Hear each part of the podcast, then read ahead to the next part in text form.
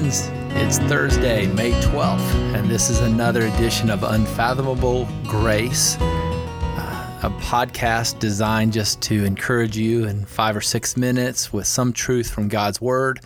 Today, we're going to go to Matthew 11 in just a moment, but I want to talk about divine sovereignty, human responsibility, and inclusive evangelism. How do we rightly understand the sovereignty of God alongside the responsibility of man?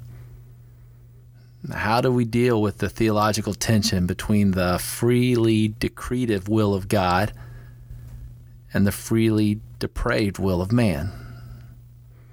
This has been going on for a long time, hasn't it? Great have been the conversations of our deceased Calvinistic and Arminian fathers.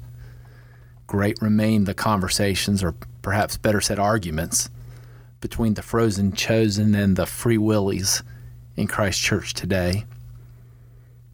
But I think there are times when we ought to jointly rest in the mystery of God and not seek to resolve the tension.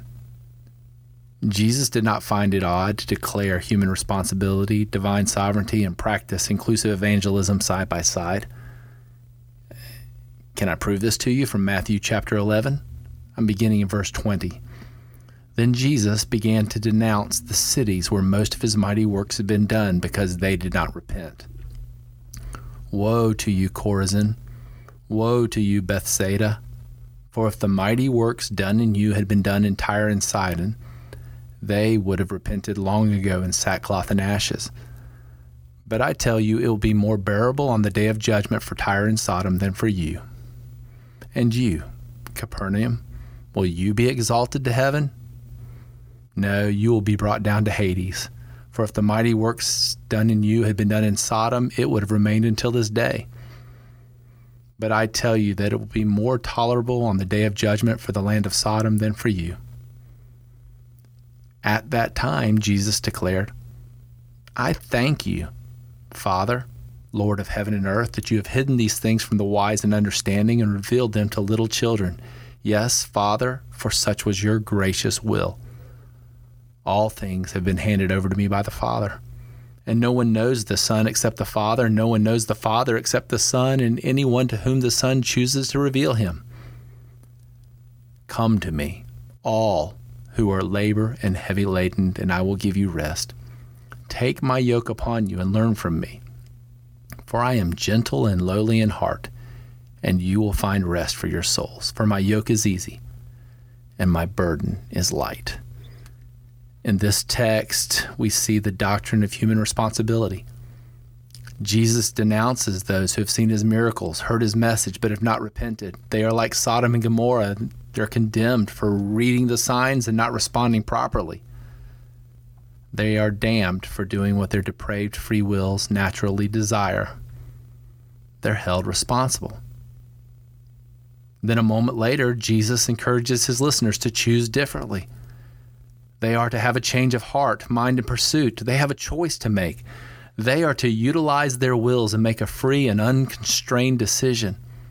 Yes, they have a responsibility, a human responsibility to repent and to come. And how good it is for those who heed the invitation and find their rest in the gentle and lowly Jesus Christ. In that text, we saw the doctrine of human responsibility. Now we see the doctrine of divine sovereignty. Following the fire and damnation portion of Jesus' address, he transitions to a prayer of adoration and thanksgiving. Jesus gives glory to his Father for his limitless sovereignty in hiding the truth from some and revealing it to others by means of Jesus' ministry, all in accordance with God's good pleasure. There's no confusion over what Jesus is saying. Some people get it, some people miss it all people are responding in accordance to the sovereign, omnipotent, immutable, and intentional God who wills things. But then, right here, we see the doctrine of inclusive evangelism. Jesus longs to see his banquet table filled and continually expresses his good news.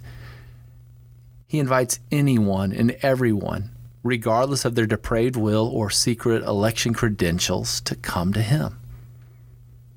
He sees his neighbors. They are so worn out by disbelief, self worship, the consequences of sin.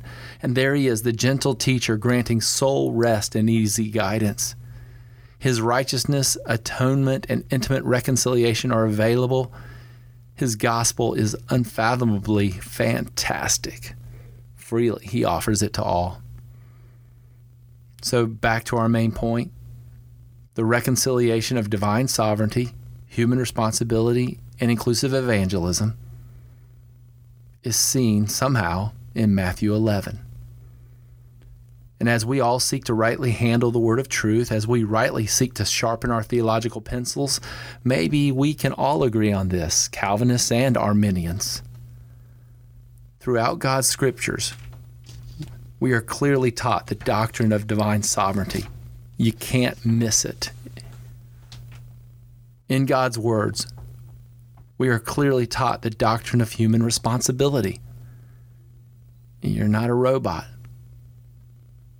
We must humbly walk in this mystery as we're unable to always put the pieces together. Never are we to add to God's word, but never are we to take away just to make it make sense to us. Instead, as we do with other doctrines like the Trinity, one God in three persons, the fall, how did a righteous man have an unrighteous affection?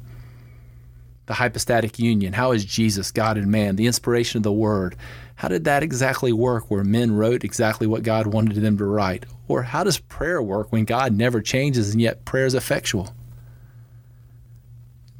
You can talk about these things and study them and sharpen your pencil, but at some point there's a mystery. And we must walk in the mystery of divine sovereignty alongside human responsibility. But then we all need to get together in the Church of Jesus Christ and enjoy the delightful beauty of inclusive evangelism. It's our privilege to help men and women see their sin, hear the gospel, and run to their gentle and lowly Savior and King. Yes, without worrying about the finer points of theology, Calvinists and Arminians get to call all men, women, boys, and girls to the fantastic truth of Christ's righteousness given freely to fallen men. Some are going to say yes, others are going to say no. All are going to do what their wills desire, and God is going to have His will accomplished. But all are to hear and all of us who proclaim are to rest in the sovereignty of God, and some of us, I think, do it better than others, while we labor towards bringing in the harvest of souls. We have a story to tell to the nation. Let's get it done.